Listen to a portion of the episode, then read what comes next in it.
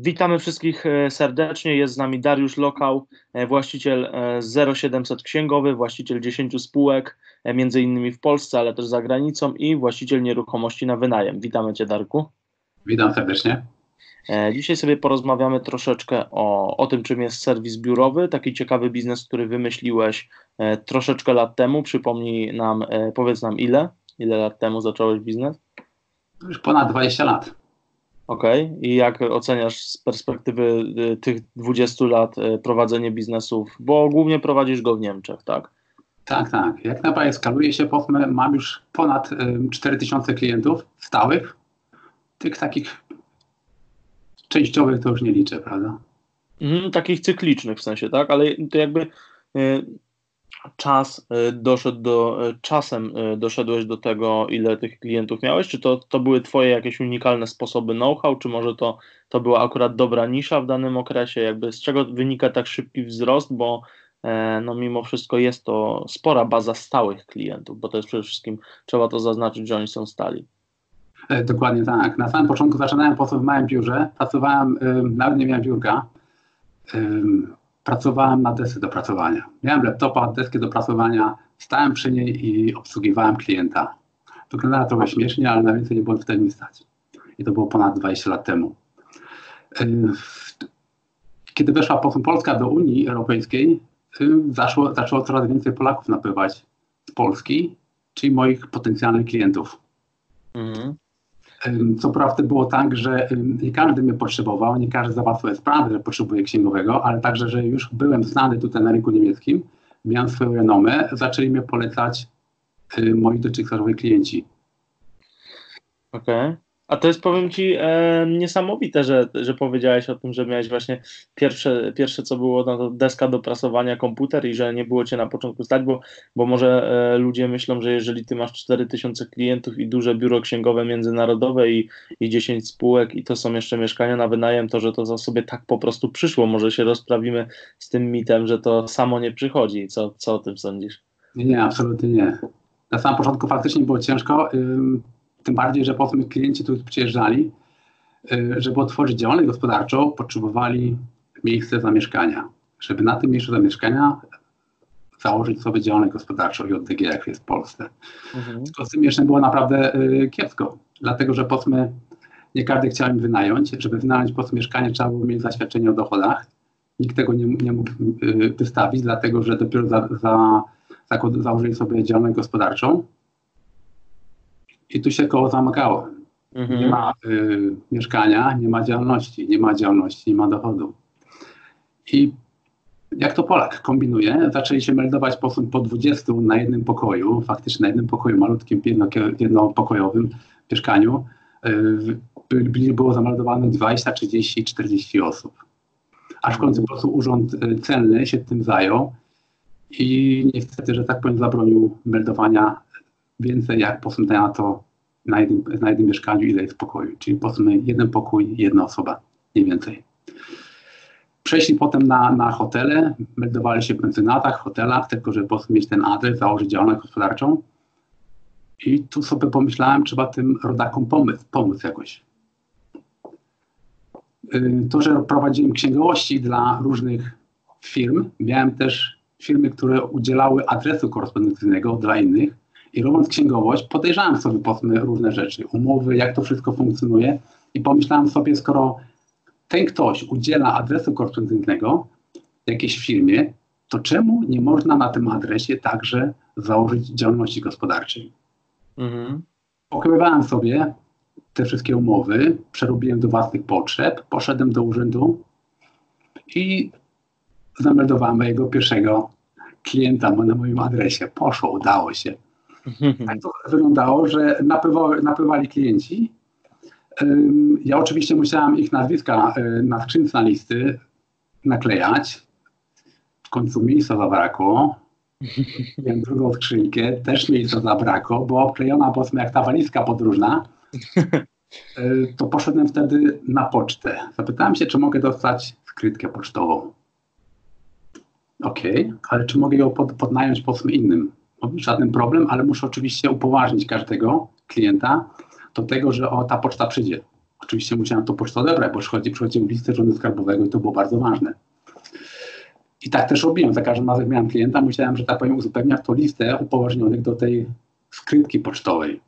A wreszcie kiedyś mnie ten urzędnik uświadomił, powiedział, dlaczego pan to robi? Niech pan sobie dopisze tylko taką ksywkę U, czyli jak się po, po niemiecku mówi C łamane przez O, czyli powiedzmy Jan Kowalski U0700 księgowy. I wtedy, że tak powiem, za każdym razem adresowałem w ten sposób te listy i dochodziły one do mnie. Aha. Z czasem było aż tego tak dużo, że przyjeżdżałem na, do skrytki pocztowej i odbierałem listy skrzynkami. Tyle tego było. Okej. Okay. Dużo w ogóle kombinowania z tym, e, w sensie, że jakby, żeby w ogóle sobie kupić mieszkanie, czy wynająć e, w Niemczech, czy, czy jakoś tak zaklimatyzować się tam, to trzeba było właśnie na, nawet się do ciebie zgłosić, żebyś ty e, powiedzmy się tym zajął. Taki właśnie serwis biurowy utworzyłeś i może byś powiedział tak bliżej, czym on dokładnie jest, w sensie czym zajmuje się taki biznes, bo to, że klient przychodzi, e, bo na przykład sam nie może tego zrobić, no to już wiemy, tak? Bo to jest pewna pomoc, on się na tym nie zna, nie, to jest dla niego też można powiedzieć, że nowy kraj, nowe e, przepisy, nowe okoliczności, nowe ustawy, nic co jest mu znane, ale jakby czym dokładnie, czym dokładnie jest ten biznes? E, przede wszystkim nowy język. To jest bariera językowa, której Polacy, że tak powiem, mają naprawdę dużo. I to właśnie była moja przewaga, oferując, że tak powiem, moje, y, y, moje usługi dla tubylców, że tak powiem, to nie było tak łatwo z konkurencją, prawda? Bo każdy to mógł oferować, ale z kolei powiedzmy, ja miałem ten, to zaletę, że mówiłem po polsku i mogłem to robić dla Polaków, którzy nie mówili po niemiecku ani słowa. I zajmowałem się wtedy, że tak powiem, po pierwsze, głównym, głównie to powiedzmy zakładałem działalność gospodarczą podanie o numer podatkowy, księgowości, pisanie rachunków, pisanie listów. Także czasem napływało klientów aż tyle, że musiałem powiedzmy zatrudniać kolejnych pracowników, wynajmować kolejne biura. Także yy, w najwyższym sezonie to dochodziło, że miałem powiedzmy 25 pracowników naraz, prawda? Także to pracowaliśmy na dwie zmiany. Także biuro było czynne i co widzisz yy, od 8 rano do 22 w sobotę i w niedzielę. To jest właśnie to, że, wyobraź sobie, powiedzmy, każde biuro księgowe otwiera powiedzmy od 10, zamyka o godzinie 15, maksymalnie 17, wtedy, kiedy, kiedy inni dopiero kończą pra pracę i mogą iść do księgowego, do biura, żeby cokolwiek y, y, zlecić, na przykład napisanie rachunku, a tu wszyscy zamykają. A ja miałem czynne do 22.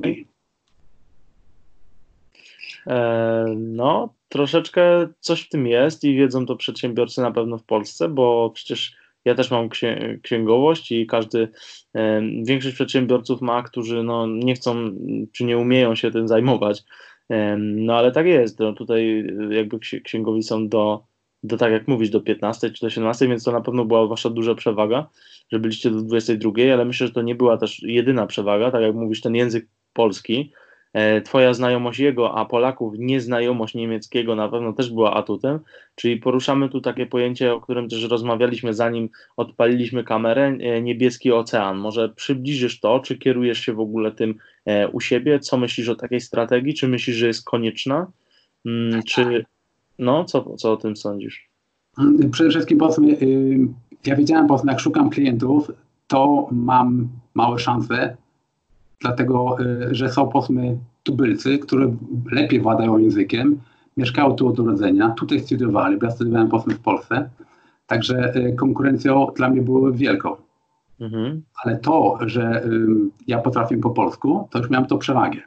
Ale przede wszystkim szukałem powiedzmy nie klienta, to znaczy y, kogoś, kto potencjalnie mógłby być moim klientem, gdybym mu ułatwił założyć tutaj działalność gospodarczą jak to mi się udało, to tam był naprawdę błękitny ocean. Napływało mnóstwo ludzi. Nieraz było tak, że mi się wydawało, że przejechał autobus. Przejechał kilkudziesięciu ludzi i ja nawet nie wiedziałem, gdzie postawić. Nie było nawet szło przejść w korytarzach, że tak powiem, bo całe biuro było pełne.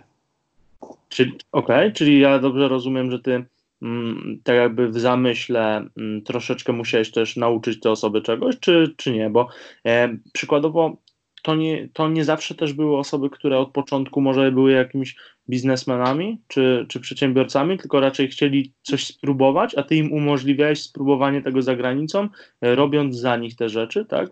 Dokładnie tak, dlatego że potem przede wszystkim w 90% obsługujemy firmy budowlane.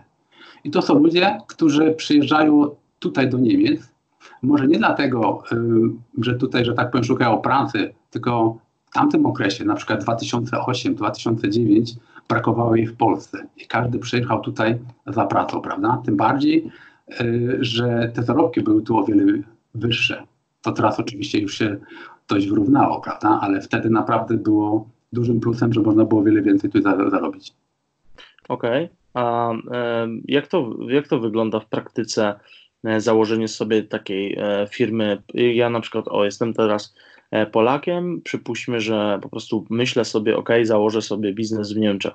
I jak to wygląda? Dzwonię na przykład do Dariusza Lokał i mówię, słuchaj Darek, ja chcę sobie założyć biznes w Niemczech o profilu na przykład, jakimś, powiedzmy budowlanym, tak? Jak to wygląda w praktyce? No, z tym jest nam najmniejszy problem, dlatego że przepisy tutaj dla firm budowlanych robią to ułatwienie, że nie trzeba mieć fizycznego adresu. Wystarczy adres wirtualny, korespondencyjny. Że poczta tu przychodzi, że ktoś dba o tą pocztę, że jest jakiś, jakiejkolwiek y, osoba, która, do której można zadzwonić. Urząd Skarbowy też się z nami komunikuje i z tym nie mają problemu. Dlatego, że każdy wiadomo nie pracuje y, u nas w biurze, nie struga jakiś fujarek albo powiedzmy, że tak powiem, stawia cegieł, tylko wjeżdża na montaż powiedzmy na zachodnie Niemcy czy, czy jakiekolwiek inne e, miasta Niemiec, prawda? Mhm. Także nie potrzebuje tego adresu tutaj do wykonania swojej pracy, tylko wyłącznie, żeby na przykład pisać rachunki albo żeby przyszła tu korespondencja. Z tym nie ma problemu, także to funkcjonuje naprawdę świetnie. Dlatego mogliśmy, że tak powiem, na jednym pomieszczeniu, jedno pomieszczenie, które, że tak powiem, na samym początku żeśmy posiadali, kilkaset osób zameldować. Nie było problemu. O, a jak to wygląda w ogóle podatkowo? I to jest jakiś, to, y, bo na przykład obywatel polski, który zakłada spółkę powiedzmy za granicą, bo to zwykle jest spółka, prawda, no bo to nie są... Nie. To są wszystko JDG, to znaczy powiedzmy spółki nie możemy y, meldować powiedzmy na biuro serwis, dlatego że powiedzmy to nie jest możliwe prawnie. Mhm. Jeżeli ktoś przychodzi do nas spółką, a chce założyć spółkę i albo na przykład firmę JTG, ale na przykład na to handel internetowy i tak dalej, wymaga to fizycznego adresu, bo przychodzi kontrola z Urzędu Skarbowego, która sprawdza, czy naprawdę ktoś ma tutaj biurko, ma swoje sekretory, przychodzi poczta, jest nazwisko na skrzynce i na drzwiach, inaczej nie wydadzą mu numeru podatkowego. Oni... Świadczy, świadczycie takie coś. Dokładnie tak. I wtedy wynajmujemy temu komuś nie adres korespondencyjny, jemu wynajmujemy, że tak powiem, miejsce, czyli biurko. Mhm. A tak, żeby zrozumiał polski przedsiębiorca, taki e, zwykły, który sobie teraz słucha na przykład tego podcastu, czy on też może sobie założyć przykładowo taki wirtualny adres e, korespondencyjny i jakie ma z tego korzyści? Tak, przede wszystkim niskie koszty. Powiadam, po prostu przyjeżdżając do Niemiec, trzeba sobie wynająć mieszkanie, to jest rzędu kilkaset euro, ewentualnie biuro, jeżeli po prostu nie chce mieć mieszkania, a my oferujemy, że tak powiem, za adres wirtualny od 30 euro. Mhm. Że, że tak powiem, jest tylko wyłącznie adres wirtualny bez jakichkolwiek usług. Jeżeli chce z usługami, pisania rachunków, listów i tak dalej, kosztuje 50. A mhm. jeżeli chce już mieć biurko fizyczne, no to kosztuje netto 200 euro miesięcznie. Aha. Mhm. Okej, okay. ale to, to jest jakby do, do zrobienia, nie ma z tym e, żadnego problemu i daje to bardzo e, fajne takie korzyści, bo nie każdy też chce e, mieć adres swojej firmy przykładowo, nie wiem, w domu, czy chociażby, żeby, przyszło, żeby przychodziła korespondencja do miejsca stricte pracy pracowników, tylko na przykład może to obsługiwać zewnętrzne biuro i to jest tego swego rodzaju też takie powiedzmy taki sekretariat. Tak jest. I nie jest to drogie, prawda? Jest to zautomatyzowane i profesjonalne. I często potem jest tak, że y, spółki budowlane y, wybierają się do nas, dlatego że oni mają często kontrolę urzędu skarbowego i nie chcą, żeby oni przychodzili do nich do domu. Zawsze przychodzą do siedziby firmy, czyli do nas. I my też to oferujemy właśnie takim spółkom. Mm, no to jest fajne. Mają obawy, że tak powiem, yy, przed wizytą z urzędu skarbowego. Aha, aha, okej. Okay. E, no to jest zdecydowana, myślę, myślę, korzyść i tutaj możecie się e, do Darka jak najbardziej e, odezwać w takim temacie, jeżeli byście chcieli, ale żeby też nie, nie było, to nie, nie obsługujecie tylko firm budowlanych, bo też, też inne firmy wchodzą w grę, prawda? Tylko to jest segment, który jest dość popularny, tak? Dobrze zrozumiałem? Nie, tak, nie tak, od tego żeśmy zaczęli, ale skoro powiedzmy zgłaszali się także firmy, które na przykład handlowali przez internet, można to robić, pra, prawda, z, z, Polski, ale niestety bez siedziby tutaj w Niemczech nie można na przykład handlować tutaj na y, eBayu. Mhm. To są Amazon? Allegro. Na Amazon to y, można jeszcze. Ale powiedzmy oni też z czasem to wszystko skrócą. A poza tym każdy Polok handlując powiedzmy tutaj w Niemczech y, woli mieć adres niemiecki, dlatego że y, jest bardziej godny zaufania dla klientów niemieckich. Aha, okej, okay. czyli na przykład jak ktoś e, widzi mm, kontrahent, na przykład niemiecki, polski adres, to jest, ma pewne obawy? Jest takie zjawisko? Dokładnie tak. Ma obawy, że powiedzmy, jeżeli chodzi, przyjdzie do reklamacji, że nie, nie będzie mógł się porozmawiać, dogadać i że nie będzie traktowany poważnie, dlatego że powiedzmy to jest całkowicie gdzieś w jakimś innym kraju. Mhm. Okej. Okay. okay. A tak z ciekawości, e, jak w biznesie powiedzmy w takim, powiedzmy chociażby budowlanym nie, Niemcy widzą e, Polaków jako kontrahentów, jak to wygląda, tak z ciekawości. No, skoro powiedzmy tak dużo Polaków przyjechało do mhm. Niemiec, to na pewno powiedzmy widzą jest naprawdę dobrze, dlatego że powiedzmy um, pilnie pracują, tym bardziej, że powiedzmy jak ma się dobrze zapłacone, im lepiej ma się zapłacone, tym lepiej się pracuje, prawda? E, dla typowego Niemca to nie był bodziec, jeżeli dostajesz na to standardowe pieniądze jak zawsze, a co innego, kiedy Polak przyjeżdża tutaj za granicę i dostaje powiedzmy dwa, czy nawet na samym początku było trzy czy cztery razy tyle, jak w swoim rodzinnym kraju. To ma motywację, żeby dobrze pracować. No zdecydowanie, to, to, to jest e, duży bodziec, jeżeli chodzi o o motywację, zdecydowanie, więc to, to się też przekładało na pracę, ok. A sama idea tego biznesu e, jako mm, takiego serwisu e, biurowego i biura księgowego, jakby co ci przyświecało, dlaczego to, a nie, a nie na przykład sprzedaż kwiatów?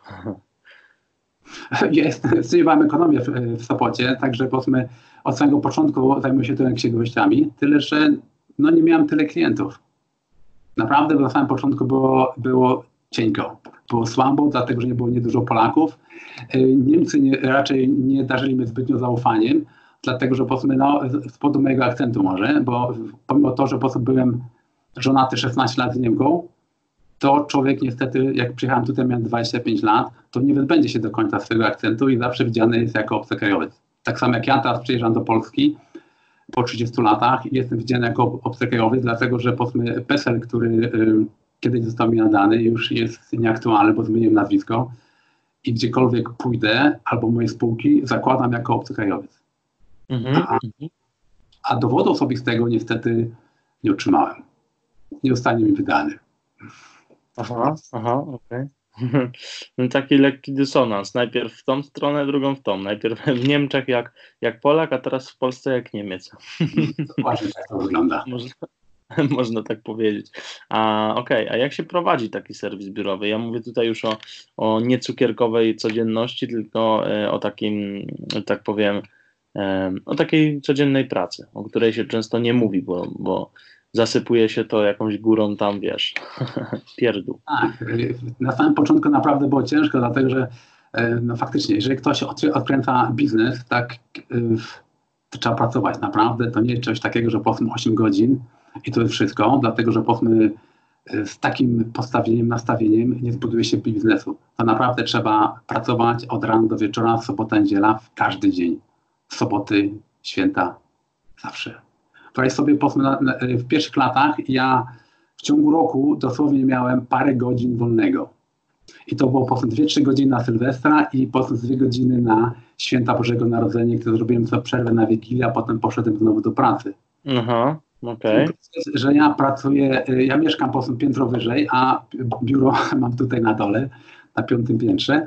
I ja to wystarczy, że zejdę na dół, po prostu jestem w pracy, prawda? Ale to się wiąże z tym, że przychodzę jak co dzień, przychodzę po prostu na to do biura piąta, szósta rano, czytałem książkę Klub Piąta rano i postanowiłem robić to samo. To nie dlatego, że człowiek wstaje wcześniej, bo każdy pracownik wstaje o 5 rano idzie do fabryki, ale to jest to, co człowiek robi dziennie z tym czasem, który zaoszczędza i nie, nie że tak powiem, oddaje się Bogiem lenistwo w łóżku. Mhm. A wieczorem człowiek jest, że tak powiem, tak zmęczony, że idzie szybko spać, żeby rano wstać. I rano człowiek naprawdę jest bardzo kreatywny, co mi się bardzo podoba. Ja osiądę sobie tutaj, załączę sobie timer na 20 minut i sobie medytuję. I przychodzą pomysły, fajne pomysły na biznes i to ja szanuję naprawdę. Zapisuję sobie wszystko skrupulatnie, co bym chciał zrobić, jakie mam plany i to jest naprawdę świetne. Potem ósmej przychodzą moi pracownicy i wtedy zaczynamy pracować. I ja tu jestem do 22 codziennie. Mhm. Okej, okay, to zahaczamy trochę o plan dnia. Powiemy sobie na pewno o Twoim bo to jest ciekawy temat, który, z którym ludzie mają naprawdę problem. Ale problem zwykle tkwi w tym, że nie jest, nie jest e, źle sobie rozplanować to, tylko bardziej dobrać priorytety, bo często się je myli. Zamiast obsługiwać klientów, to się tworzy logo i ładne obrazki, a to się powinno obsługiwać klienta za klientem. E, ale powiemy sobie o tym, może, może, może wiesz na pewno o czym mówię. Może najpierw powiedzmy sobie o, o Twoich początkach. Jak ty sobie to planowałeś i czy ty w ogóle planowałeś, czy to było po prostu wstanie i gorączka do 23 i tak codziennie? E, czy później już dostrzegłeś jakieś rzeczy, które można by wprowadzić, na przykład tak jak ta medytacja, że ok, ja będę pracował, ale te 20 minut poświęcę jeszcze na to, żeby coś tam sobie pomyśleć i czymś pozarządzać, a nie tylko cały czas gonić. Więc jakby można, może zacznij od y, początku. Jak to u Ciebie wyglądało na samym początku, kiedy tak dużo pracowałeś i czy Ty planowałeś w ogóle, a jeśli tak, to jak? No, na samym początku faktycznie było trochę chaotycznie. W tej chwili powiedzmy jestem zwolennikiem czytania książek, bo uważam, to jest najtańsze źródło wiedzy. Już mam przeczytane ponad półtora tysiąca książek, to jest moje, moje wielkie hobby. Spędzam trochę czasu nad tym, ale przeważnie powiedzmy nad książkami y, słuchanymi, czyli powiedzmy y, audiobooki. Preferuję audiobooki, bo to jest naprawdę fajnie. Na samym początku naprawdę człowiek uczył się na błędach. Y, wszystko, co robił, y, był błąd, naprawiał i zaczynał znowu od początku, prawda? Mhm. Także y, nie było łatwo, ale, ale opłacało się. Okej, okay. a jakby jak, y, jak to wyglądało później, powiedzmy na tej osi czasu? Teraz mówiłeś o początkach, początki teraz, teraz już wiemy, że to nie da się osiągnąć czegoś większego, jeżeli się nie zapieprza po prostu, ale powiedzmy w tej, w tej połowie, może kiedyś ci przyszła refleksja, może kiedyś sobie pomyśleć, ok, już przepracowałem sporo, może by chwilę odpocząć, może jakiś tydzień, dwa albo miesiąc, albo więcej? Yy, powiem ci, Jakubie, że nie potrafię. Nie potrafię, naprawdę nie potrafię. Zobaczyłem po tym, że mnie, to jest właśnie straszne, mnie życie prywatne nudzi. Dopiero moja dotychczasowa przyjaciółka, moja przyszła żona, nauczyła mnie docenić rodzinę. Mam z nią córkę wspaniałą, półtora roku ma, i teraz, y, dopiero teraz zacząłem naprawdę żyć, ale przedtem powiedzmy moje oddanie było tylko wyłącznie pracy. Ale faktycznie bez tego, bez tego oddania y, temu, temu, tej wizji, którą, że tak powiem, się kieruje, to sukcesu się nie osiągnie. Ktoś by powiedział pracoholizm, a ja dokładnie wiem o czym mówisz, bo mam e, tak samo i podobna historia, więc jakby to jest, to jest prawda. To jest pewna cecha, która no, predysponuje, bo nie da się wmówić sobie, pracuję od rana do wieczora. To naprawdę trzeba czuć i mieć tak wewnętrzną, e, głęboką motywację z jakiegoś powodu, no już obojętnie jakiego, że, e, żeby to robić. I to nie dzień, dwa, tylko lata, rok, dwa, trzy czy cztery.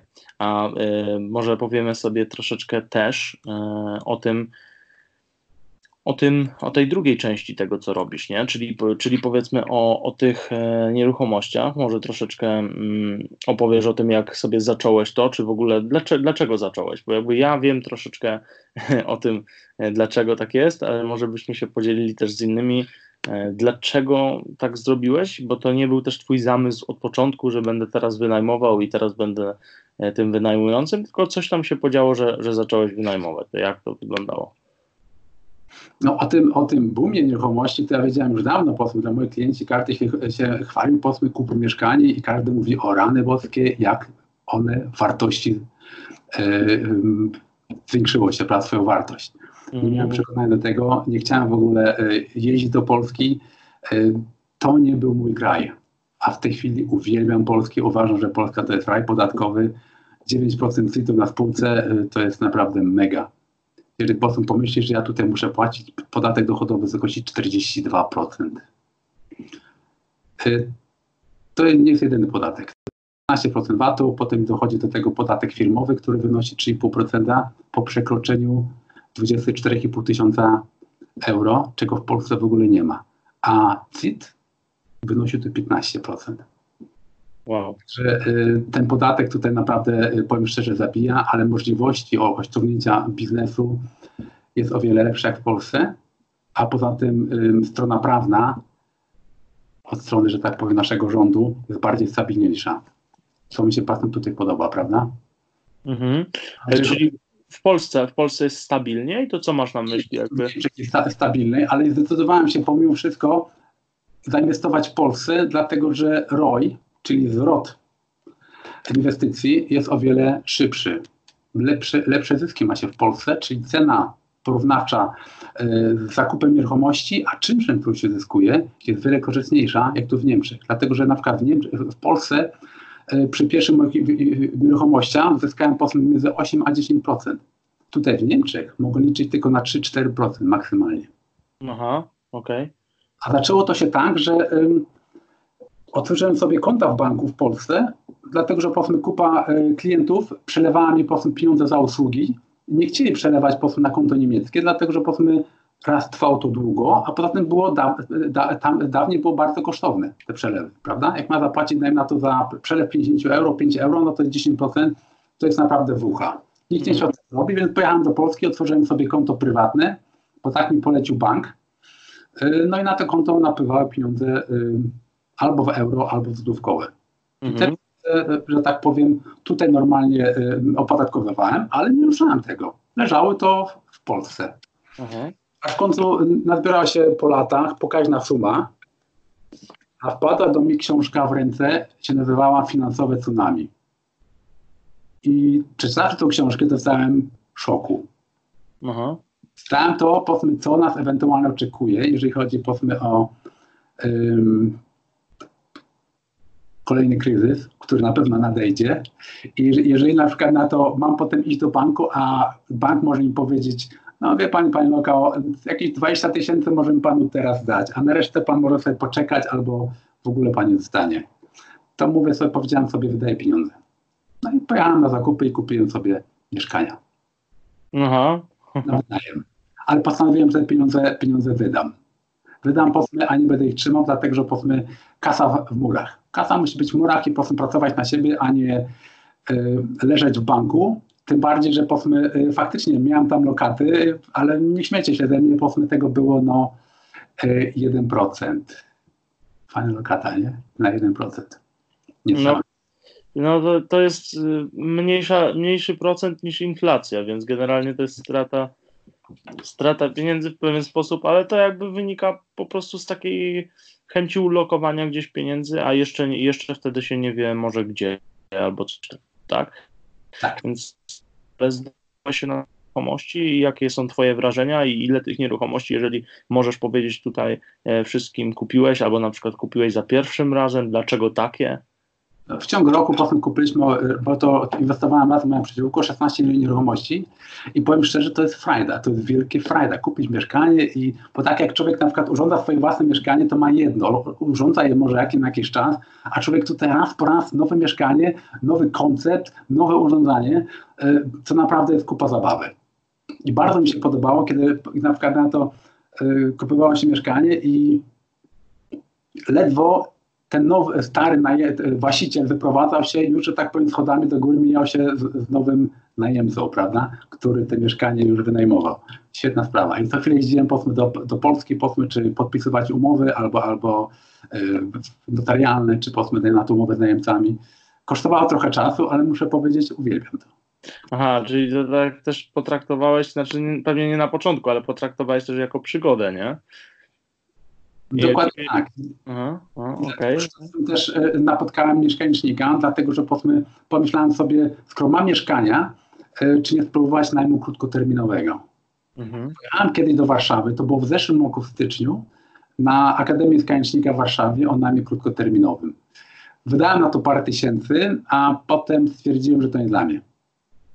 Ale mhm. to było naprawdę drogocenne, kiedy, że tak powiem, zamiast uczyć się na błędach, człowiek poznał to od zaplecza i stwierdził, jednak tego nie będę robił. Czyli zapłaciłem lepiej te parę tysięcy, jak stracić, że tak powiem, przynajmniej kilkanaście czy nawet kilkadziesiąt tysięcy, prawda? Kiedy mi się nie uda. Dokładnie. Trzeba naprawdę doglądać. A tak na przykład na to wynajmuje się długoterminowy na jeden rok i człowiek ma spokój. Rzadko coś się zdarza. Ale chociaż zdarza się. Ja zostałem już okradzony, włamanie do mieszkania, policja była, przyjechałem, powiedzmy, musiałem z policją chodzić do mieszkania, bo powiedzmy, yy, nie wiedziałem, co jest najemcą, może leży tam gdzieś. Yy, najemca nie płacił miesiącami. Nic przyjemnego, ale taka codzienność yy, osoby wynajmującej? Y, to jest dla mnie biznes. Ja tego nie widzę tak, jak na przykład yy, przeciętny Kowalski, który kupuje swoje mieszkanie i mówi o rany boskie, przecież to jest mój majątek, moja własność, yy, yy, moje dobro. Ja to widzę jako biznes. Ja to kupuję, ok, jest strata, ale w, ogóle, w ogóle, w ogóle, nie to, że w ogóle, tylko w ogóle, w tak, ogóle tak. stanie przynosi to zysk. Mhm, mhm. Oczywiście. Muszę powiedzieć, to się opłaca.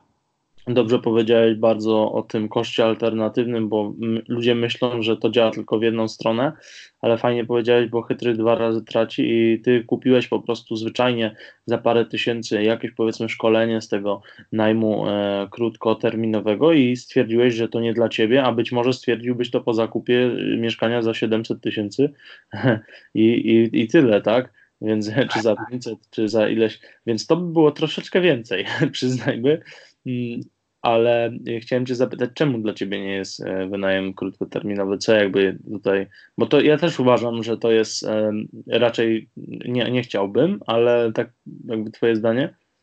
E, no przede wszystkim powiedzmy, chodzi o, o przegazywanie kluczy, chodzi o utrzymanie mieszkania w porządku. Musi przyjść sprzątaczka, potem wysprzątać ją, przewinąć pościel. Ja co prawda mam w, w Polsce potem mojego prokurenta i pracowników, którzy mogliby to zrobić, ale ich zdanie jest inne. Próbowałem z, e, z innymi, tutaj na to jakaś firma, która mi to, że tak powiem, okiełzna, ale niestety y, było tragicznie. Na przykład miałem jednego gościa z, ze Stanu, przyjechał do mnie powiedzmy na 10 dni mhm. i ja y, dzień przedtem byłem w Polsce, zobaczy, pojechałem na mieszkanie, zobaczyć, wszystko jest w porządku, co się okazało, powiedzmy wszystko jest y, nieposprzątane, brudne. Musiałem sam zakasać rękawy i sprzątać całą noc. Aha, okej. Okay. No, no tak się, to czasami tak się zdarza, czyli ogólnie hotelu byś raczej nie, nie chciał mieć. Tak, tak, a poza tym, y, żeby to wypróbować, y, muszę powiedzieć, że zrezygnowałem z hoteli, bo często jeżdżę do Polski, korzystam z hotelów, nocuję w hotelach i powiedziałem sobie, no wezmę sobie w Airbnb apartamenty. I powiem szczerze, jestem przerażony. Dlaczego? Tym, co oferują naprawdę swoim klientom, prywatni oferanci, którzy mają swoje mieszkania i oferują jako apartamenty. Ja nie, nie powiem, że po tym wszystkie takie same, bo na przykład w mieszkaniczniku też e, wynajmowałem u, u liderów, który, którzy naprawdę mieli świetne, świetne apartamenty, ale na przykład byłem w Warszawie, mieszkałem tam w mieszkaniu, gdzie kleiły mi się skarpetki do, do, do, do nóg, znaczy skarpetki mi się kleiły do podłogi, o powiedzmy tak. Także nie było fajnie, prawda? Ja wstydziłem się, wstydziłem się wejść w ogóle do, do, pod, pod prysznic. I to był apartament. I to był apartament.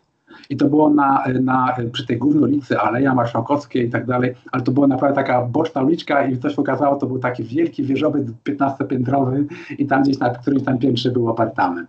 Nie wyglądało to fajnie, tym bardziej, że śmietniki były przepełnione. Te hole wyglądało po jak za czasów PRL-u jeszcze. Byłem rozczarowany bardzo. Aha, okej. Okay.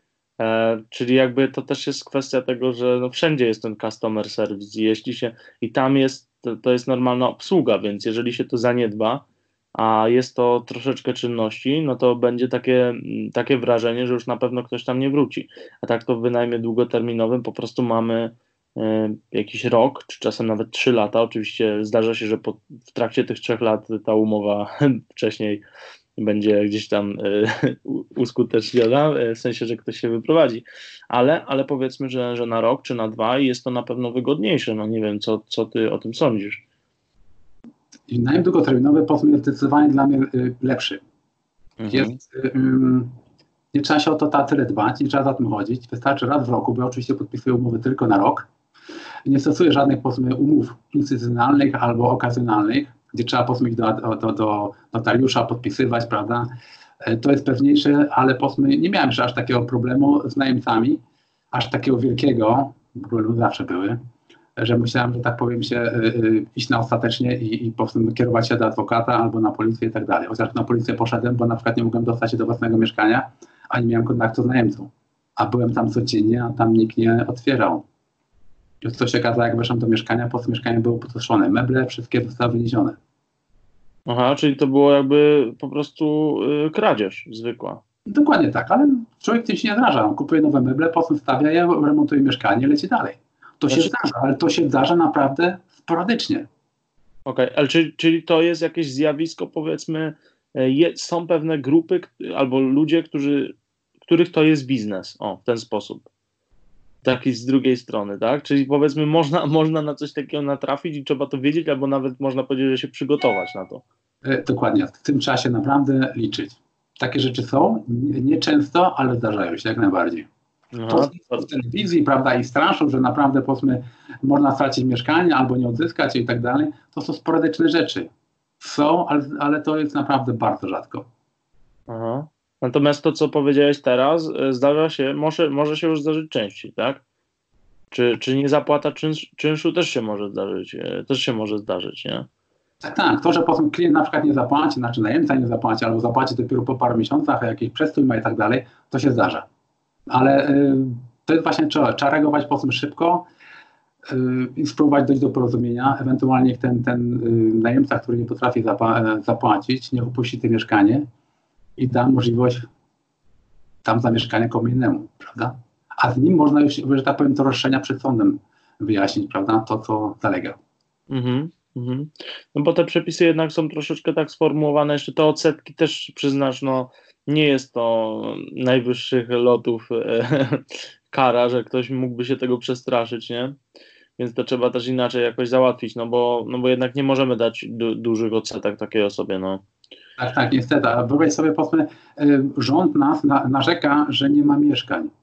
Ale wystarczyło naprawdę, nie to, że powiedzmy trzeba dawać im jakiekolwiek y, y, mieszkania dla młodych małżeń i tak dalej, jakieś dotacje. Nie, nie trzeba. Wystarczy przepisy tylko zmienić, żeby powiedzmy ten wynajemca właściciel mieszkania nie bał się wynająć tego mieszkania. I wtedy tych mieszkań będzie mnóstwo, dlatego że ja wiem dokładnie, że powiedzmy yy, mnóstwo mieszkań stoi na rynku niewynajętych, dlatego że powiedzmy właściciel mieszkania boi się tego mieszkania wynająć, bo ktoś mu zniszczy, ktoś mu nie zapłaci, albo wręcz, że tak powiem, przywłaszczy i nie będzie chciał się wyprowadzić. Ale dla, dlaczego się tego boi? Przecież to jest normalny element i trzeba sobie z tym radzić. To po to kupił to mieszkanie, to jakby czego tutaj się bać? Nie no, często jest tak, że po prostu nie kupił mieszkanie pod wynajem, tylko kupił dla siebie, mieszka za granicą, albo odziedziczył po babci, po dziadku, po e, rodzicu i teraz, że tak powiem, to jest jego święta wartość, którą niestety nie chce dać do użytku nikomu innemu. Dlatego mhm. mieszkania stoją i mieszkań w Polsce brakuje. Aha, okej. Okay. Czyli to, czy, a właśnie chciałem zapytać, czy uważasz, że to jest, e, to jest też jakaś bańka e, nieruchomościowa, czy nie? Bo ja troszeczkę się po, po jest taki minów jak bańka, bo to można by powiedzieć, że taka bańka jest codziennie w jakiejś branży, ale co ty o tym sądzisz? Te bańki i tak dalej, to powiedzmy są za każdym razem, także powiedzmy to jest tak, kryzys gospodarczy nadchodzi i odchodzi. No dokładnie. trzeba być tylko przygotowanym, nie to, że powiedzmy zakredytować się po, yy, po dach i potem kiedy przyjdzie do kryzysu, to człowiek, że tak powiem, nie potrafi zapłacić yy, rat, czyli zawsze mieć tą rezerwę, a wręcz, że tak powiem, nawet taki dość gruby portfelik chce przygotować yy, i w razie kryzysu iść na zakupy. Mhm. Okej. Okay. na dobre zakupy, obszerne. Dokładnie, bo wtedy są zniżki.